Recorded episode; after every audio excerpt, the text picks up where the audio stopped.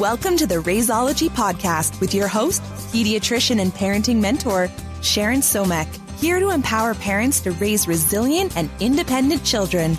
Grab your coffee or your margarita and let's get started. This podcast is for informational purposes only and should be used to supplement rather than substitute the care provided by your physician.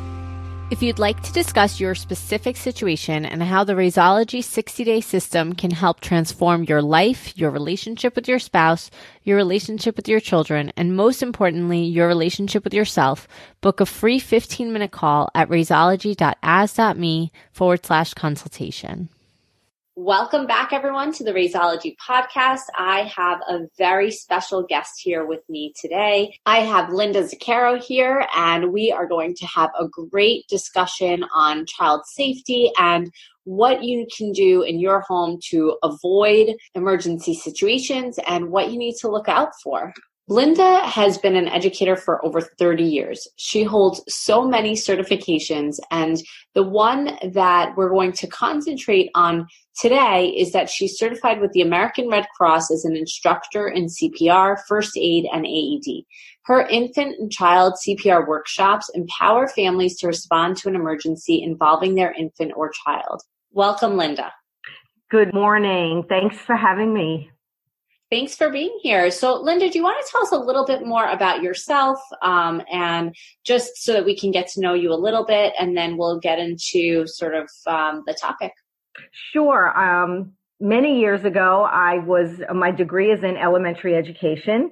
Um, so, I taught for a while and then went into the medical field. I became a childbirth educator with Lamaze International, a breastfeeding specialist, and then I wanted to bring health and safety into my classes and decided to go to the Red Cross and take their instructor course.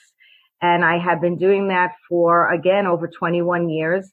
And I do certification classes as well as just parent workshops because they don't need to be certified to save their family um, but it's still the same skills that they're learning. Yeah, that's awesome. So, you know, I um, I actually have taken Linda's CPR class. She's amazing, and I think that there is so much we can talk about in terms of how to keep our little ones safe.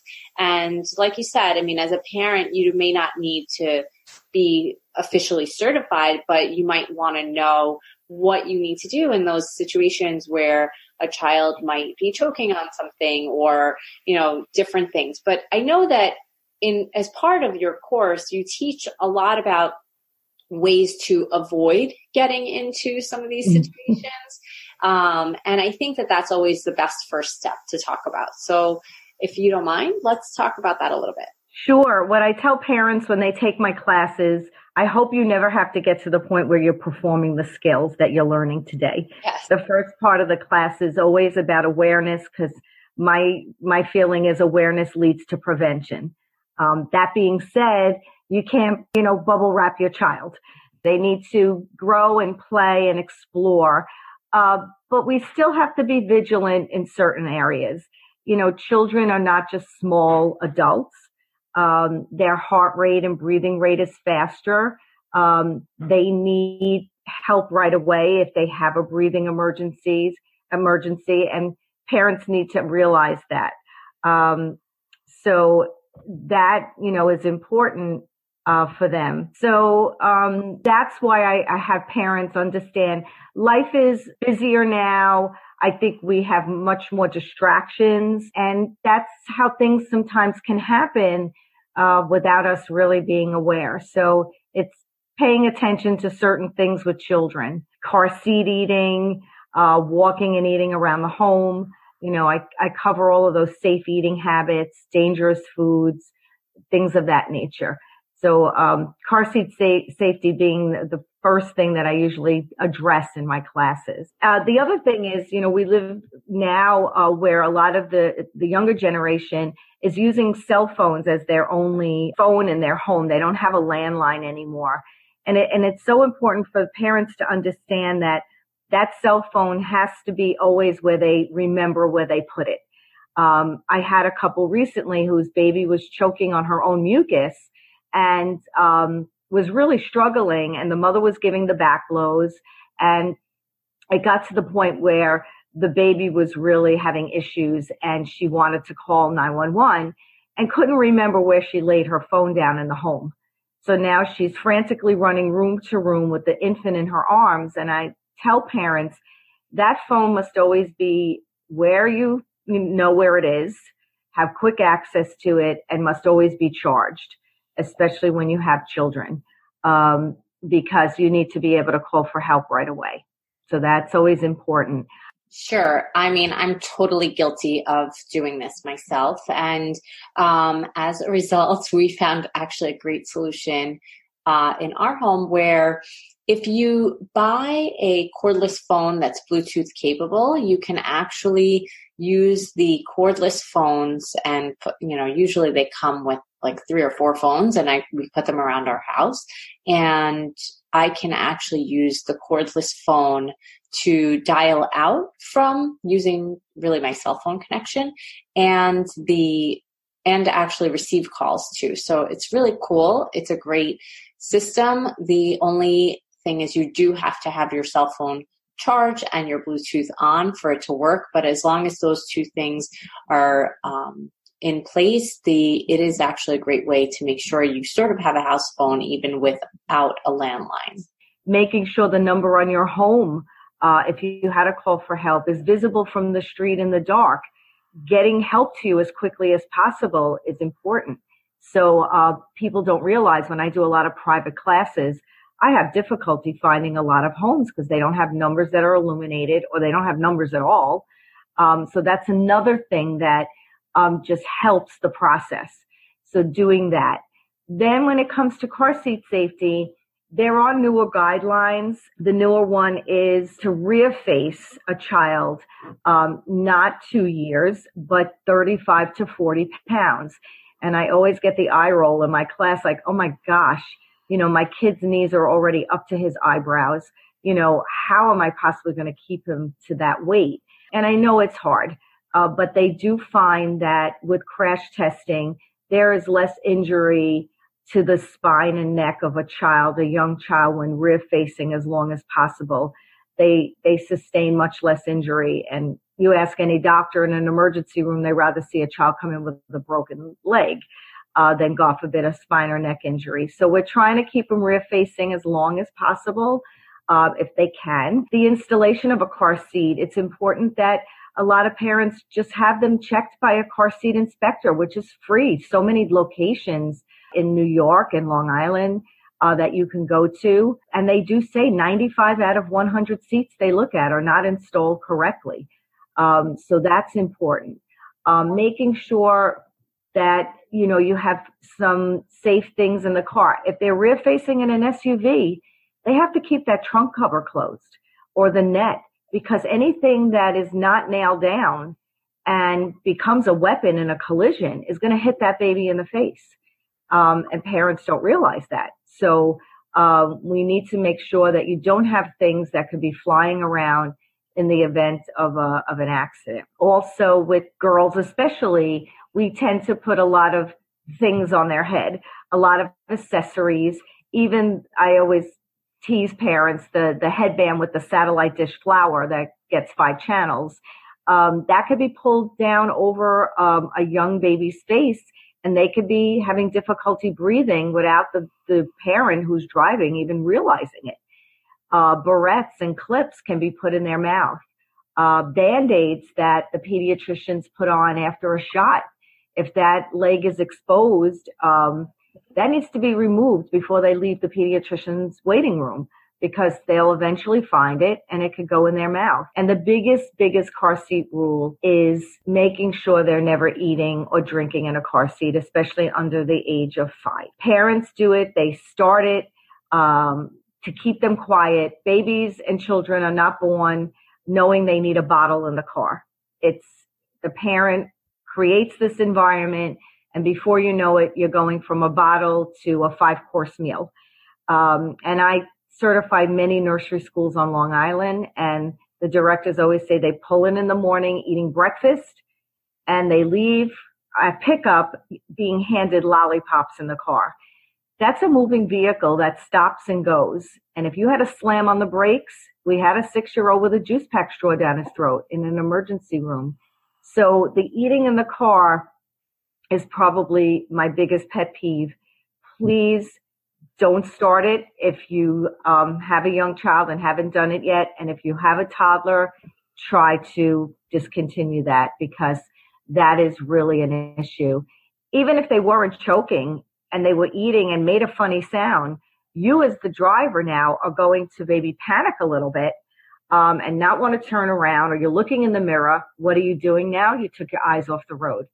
So it's compromising everybody in that car. So that is probably one of the most important car seat rules um, that parents look at me and go, "Oh my gosh, you know, I never thought of that."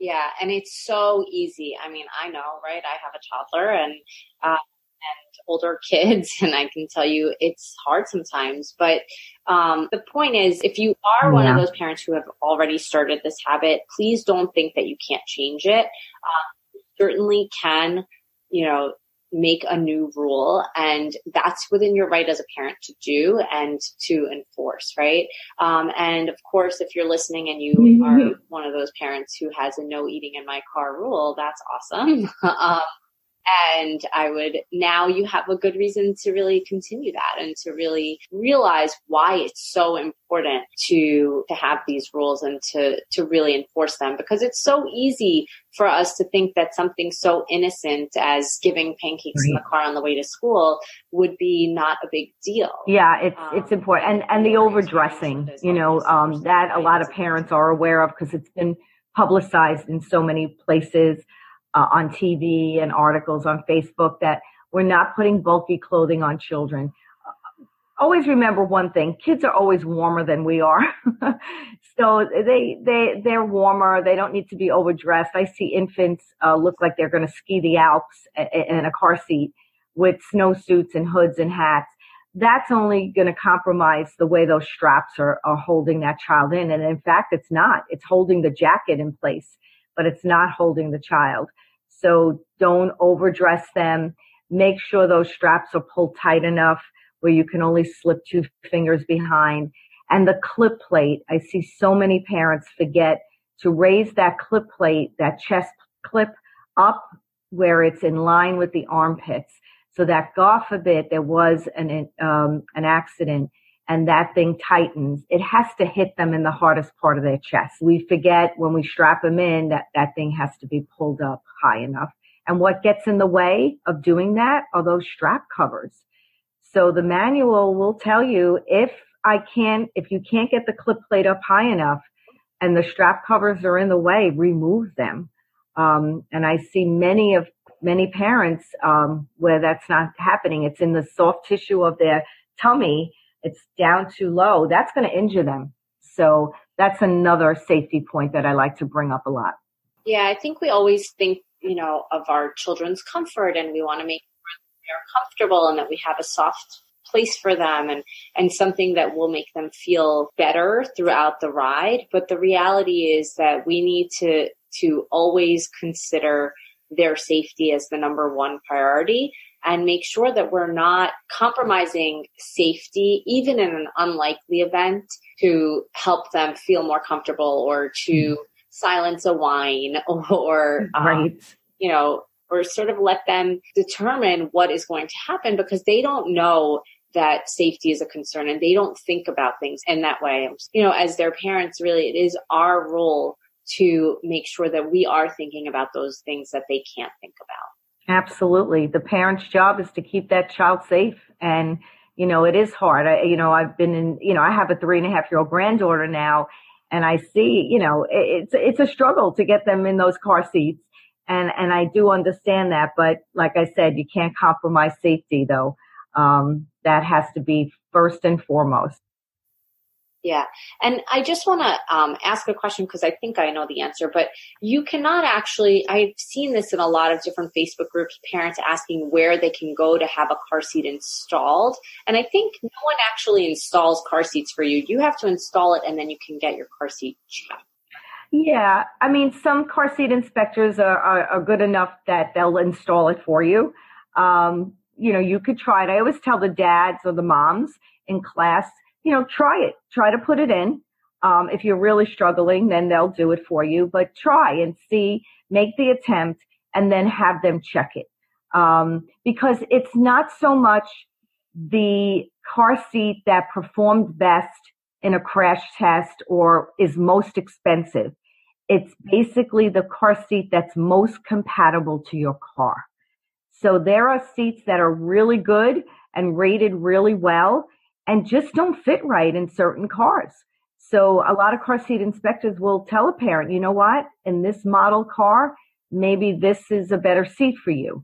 Um, the, the two seats that do install probably the best in every model car is the um, Kiko. Everybody says Chico, but it's Kiko Key Fit and the um, Graco Snug Ride, and those are the infant seats. Um, but having them check just to make sure. Sometimes they have to cut a pool noodle in half because the back bench on the car tips a little and that base is just not sitting tight enough. Do not put any seat protector under the car seat. A lot of the things they sell, these accessories, they're not meant to be put in the car or under the car seat. They, you have to be careful that you don't add anything to the seat that wasn't manufactured with the seat because uh, that will just compromise the way it's uh, in that in that car. So, uh, and a lot of seats are being placed at the passenger door. Um, obviously, if they could get it in the center, they will. Um, but they do say with rear facing passenger door is safe. A lot of moms that had a C-section may have difficulty reaching into the center and pulling that seat in and out. If you have two children, the older one should be behind, be behind the driver and the younger one at the passenger door. We don't like the young babies if you did street side parking being taken out into traffic. So we do recommend the younger one be put at the passenger door and always be careful. Again, back to the eating. We had an incident once where a four year old was eating chicken nuggets and decided to be a good sister and share with her one year old. And the one year old choked um, and the mom was driving. So um, that could have been a very serious situation. So we have to again be careful what the older one may be giving, passing over to to the younger yeah, one. That's true at home too. You know, you have to be careful. Yeah. Sometimes kids have toys and they think they're being good brothers and sisters.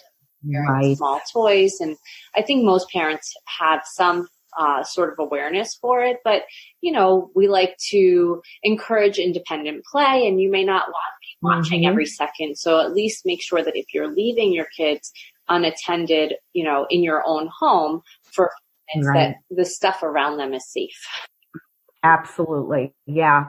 And, um, you know, when it comes to inside of the home, I always tell parents when you're getting ready to childproof, as soon as that child is mobile and you know, starting to crawl, get on your hands and knees and crawl with them because that's where you see your home, uh, that where they see it from that perspective down there. And you miss a lot of things when you're walking around the house. So it's important to get down to their level.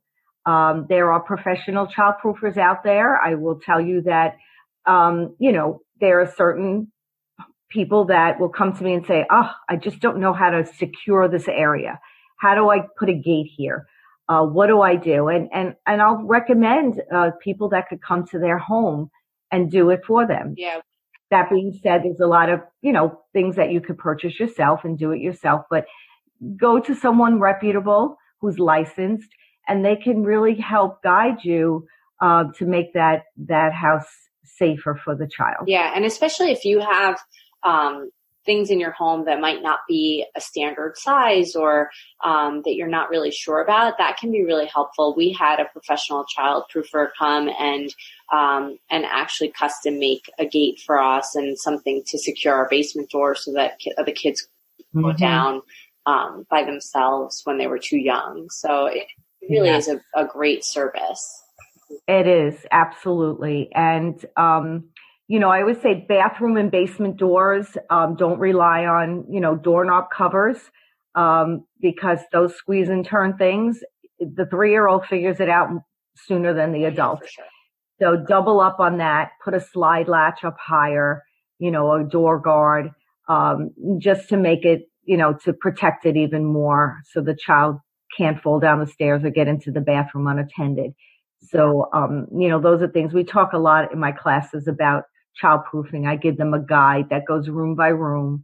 Um, you know, a lot of people now have a home office and it may be part of their um, family room. It could be part of even a, a section, a, a, spot in the kitchen. And they're not realizing that a lot of these uh, office products are falling to the floor. Um, paper clips, rubber bands. These are all highly chokeable items. So we have to be very vigilant and careful, you know, what's down on the ground. Yeah. And so you mentioned also about eating around the house. And I know that you know, I work with parents on um, picky eating. One of the common stories I get is that they are basically chasing their kid around the house, hoping. yeah. Right. Um, yeah, this happens a lot. I mean, you being a pediatrician, you know that you know once they hit the toddler age, food is the last thing that interests yes. them. but they'll never starve themselves. Nope. you know, when hungry, they're going to eat. And I, and my 34 year old, I remember my pediatrician telling me, he's not a poor eater, you're a poor feeder. Um, and just, you know, if he doesn't eat dinner, he'll eat breakfast. And, you know, it's hard to wrap your head around that as a parent. And I understand that. But the biggest mistake you can make is handing your child something to eat and having them roam free. Because you have to remember if a child is choking, and obstructed, you no longer hear sound. So if you're in the kitchen and they're in the family room, not only will you not hear them, but children under the age of four tend to not come find an adult if they are in trouble and choking because they see that as, uh oh, I'm getting in trouble. I'm going to get yelled at because when children start to self feed, parents are almost kind of disciplining them. How much is in your mouth? Chew carefully. Uh, open your mouth. Let me see what's in there. So they see that as I did something wrong. Oh boy, I'm getting in trouble. I, and they hide. So they'll go behind a couch or a chair. And God forbid, when not found soon enough, you know, they can become unconscious if they're obstructed. So that my rule is no seat, no eat they have to be sitting and with you that you watching them when they're eating. I like that rule. Um, I think it also, you know, listen, the truth is it helps in a lot of other areas too, right? We have, um, a living room that is like right near, right off of our kitchen. And the rule in our house is you cannot eat in the living room. And my kids are older, but right. it's not a place that we allow food. The only place we allow food is in the kitchen, you know, and that's, That's right. Uh, it's also really important to make sure that you are around your toddlers when they're eating. It's so easy to, you know, try to leave the room for a second to get something and you know a second becomes a distraction and it becomes a few minutes and a lot can happen in a few minutes in a little one's life you know absolutely and you know i always tell parents you know my goal is not to scare you um, but i do give them examples of things that have really happened and sometimes just hearing that wakes you up a little bit and you're like, oh wow, you know, this is, this can be very dangerous. You know, you have to, those, those minutes count in the, in an emergency with a child. You have to make sure you're right there to help them because the last thing you want is a child who's obstructed and unconscious. Um, that's, that's very serious. So if that child is choking, you want to be able, now I do tell parents that a lot of the time they are panicking too quickly and children have a very sensitive gag reflex and they will gag on everything. Um, but you have to know when to step in and when to really do something that's a little bit more aggressive. So knowing those signs and you kind of see it on a child's face. I mean, if they are really, just imagine yourself choking, you get panicky. So they'll flail um, their eyes get big. Um, you may hear a gasping sound where they're struggling to get air. Um, and, but then on the flip side, you could get the child who just is staring and his mouth is kind of open and not making any sound at all. So there are multiple ways that, you know, children can present that when they're in trouble, uh, with an obstruction. And you teach all of these in your class, right? Yeah, everything um, in my class is um, they get the skill sheets that they can then review at home afterwards that I would use in any certification class. So the program that I teach for parents is tailored for young children, but it's the same skills that the American Red Cross would teach if I was certifying someone. So everyone gets practice time because when they come to a talk that I give maybe at a store, um, I always tell them this is just demonstration. There's nothing like having that mannequin in your arms and really feeling how to position them, how to give the back blows. Um, the Heimlich, most institutions now are recommending we don't first go to that with children because the Heimlich maneuver, if done incorrectly on a child especially, can injure them. Yeah. So we have to teach back blows first. And I, I also speak to many and train many um, faculty and cafeteria monitors in school districts because they're really not trained to handle it. And I always tell them you don't have to, as long as you bend the child forward, the, the benefit of the back blows and the beauty of it is that it could be used on any age. It could be done when someone is sitting in a wheelchair. They don't have to be standing. Um, so it really helps the parent to really do something quickly and not be afraid, oh my gosh, my hand is in the wrong spot. I'm not doing it right. Um, and they, 95, if not more percent of the time, the back blows are effective. And, um, that's, I love teaching the back blows to parents now and even anyone because I think more people will step forward and be a good Samaritan because we get, it's too personal to do a Heimlich on someone, but we have no problem hitting somebody on the back.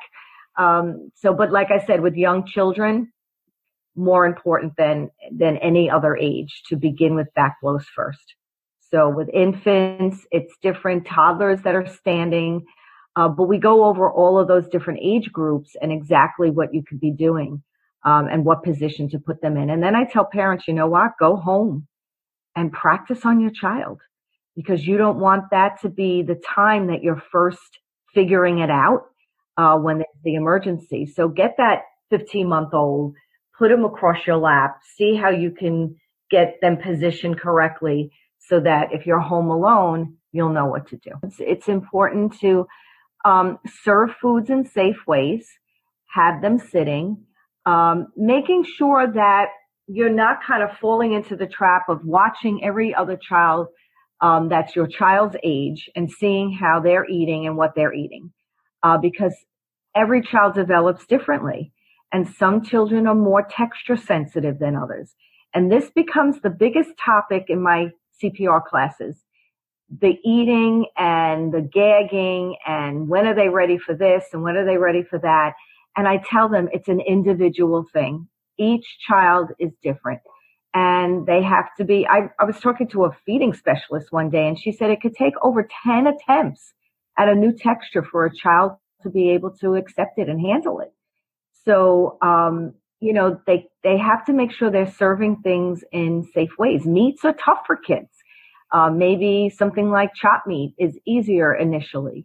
Um, cutting the food in smaller pieces, making sure they're cutting those grapes. Oh my gosh, Sharon, there's so many parents that look at me when I tell them at four years of age, you should still be cutting them. And they're like, Oh, you're kidding me. And until I show them a picture of a five year old recently that had a grape in his airway and they couldn't dislodge it. He had to be operated on. So anything round and slippery, um, kids don't sit and eat quietly. Right. They're doing everything else but just focusing on chewing. Um, and anything round, olives, grape tomatoes, grapes. I bought blueberries recently at Costco that I don't know what they shot them up with. they would be size of grapes. and my granddaughter is a shoveler. And I tell parents that as well. You have that shoveler.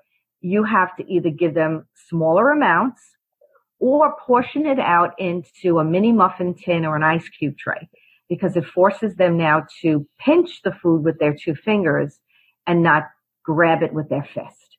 So it slows them down a little bit and it helps those kids that want it and want it now um, but is, they're not putting too much in their mouth at one time. Yeah. And what are, you know, besides grapes and, and, um, grape tomatoes and the uh, more obvious things, I guess, you know, some people think that I, I'm overreacting when I tell them that their toddlers should not be eating popcorn, right? And, um, other foods that you would say are on that top five list of foods that you yeah the, the list keeps growing.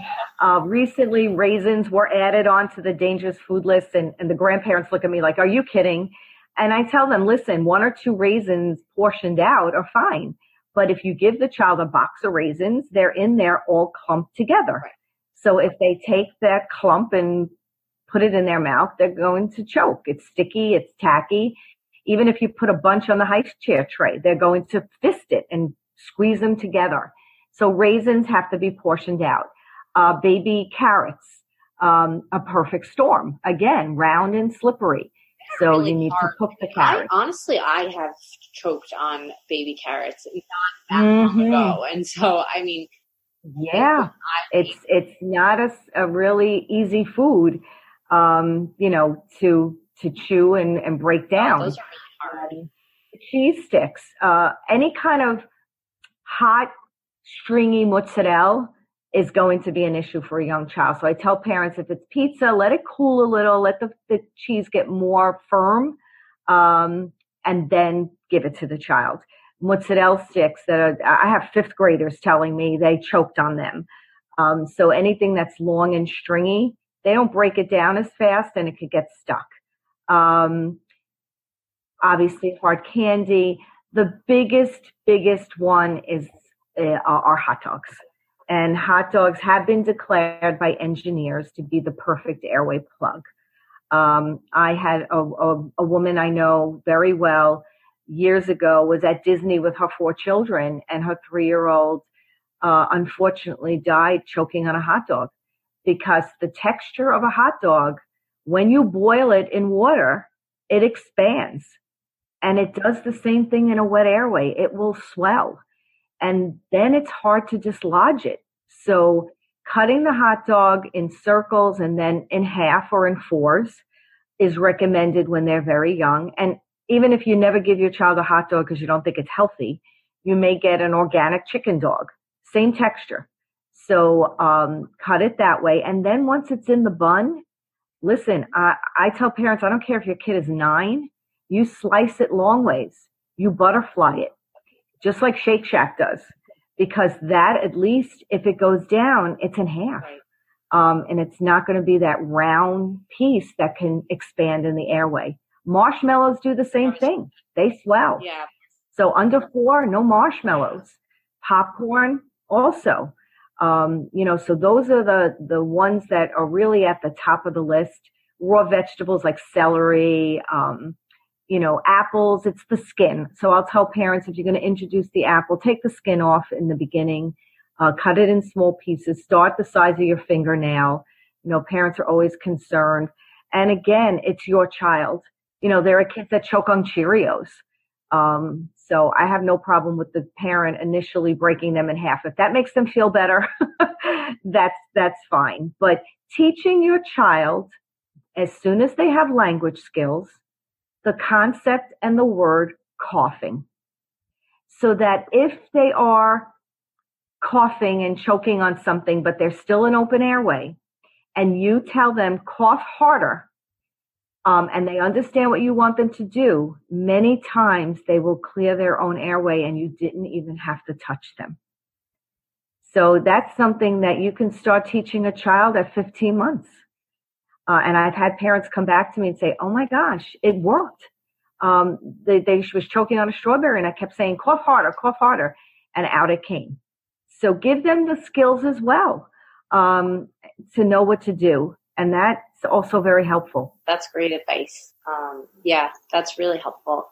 Um, I have to say, I'm learning so much just in this conversation myself. So, what else would you like to talk about today?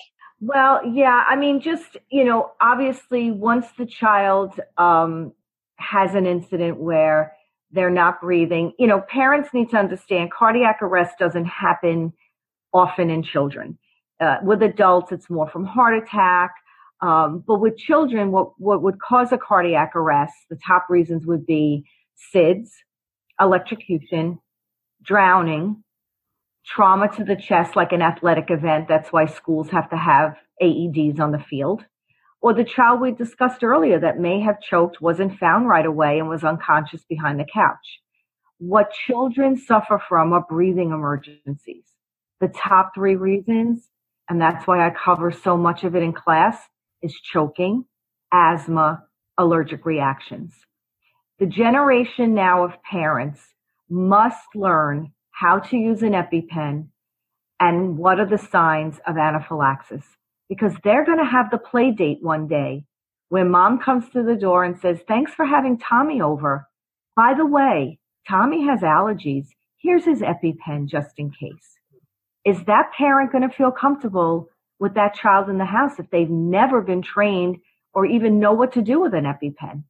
So I include that in all my parent workshops now. It's very, very easy to learn how to use. And anaphylaxis, you know, when teaching parents the signs, um, will understand what to do. So um, they have to realize that once they're having a breathing emergency and they become unconscious, we have really streamlined CPR. We make it easier for the layperson so they don't have to remember so much. Remember, the job of the layperson is to sustain life till more advanced care gets to the scene. So we don't even teach the pulse anymore. There, there's such a delay in people finding a pulse on someone when they're not trained to do that. So we say if the child is unconscious and we teach how to do that, how to determine, then check for breathing. Obviously make your phone call, check for breathing. And then as soon as there's no breathing, you don't worry about the pulse. Go immediately into compressions. And that makes it much easier for parents to remember. Um, so I think by streamlining it, um, it's helping a lot when we're teaching the lay responder. Yeah, I, I think that's um, really important for us to know that there are things that we can educate our, ourselves on, um, hoping honestly that we never have to use it, but that if we do have to use it, that at least we aren't going to panic because we know what to do. Yeah, with that, I'm going to ask you, Linda, how can parents um, contact you if they are local to you and would like to take one of your classes, or do you have um, any way for parents to reach you um, and just ask you questions and Sure. The best way is go to my website, which is just my name, Linda Zuccaro, Z-U-C-C-A-R-O dot com. And you will get to my website and there will be the list of all the classes I teach. And then on my calendar, the locations. I'm in so many places in Nassau and Suffolk, um, that I do group classes. Um, I do home group classes. I tell parents the greatest thing to do is anyone who's going to be caring for your child should be prepared to handle an emergency. So get the grandparents involved, get the nanny, um, anyone that's going to be caring for the child. It's so important. So going to the website is a way of reaching me. My number is on there. Um, and reach out. And if you're interested in a class, I will get back to you uh, very promptly. That's perfect. I will add that link to the show notes. And I really want to thank you so much for being here and educating us on this topic. And um, we will certainly have you back on the show to talk about some of the other important topics that we touched on. Great, Sharon. It was a pleasure. Uh, being here today, and thank you for giving me this opportunity. Have a great day. You too. Thanks for listening to the Raiseology podcast head over to www.raiseology.com where you'll find plenty of You've Got This resources for parents and any links or tools mentioned in today's show. Be sure to hit subscribe on your podcatcher so that you can listen to the next episode the minute it's out. Until next time, have an empowered week.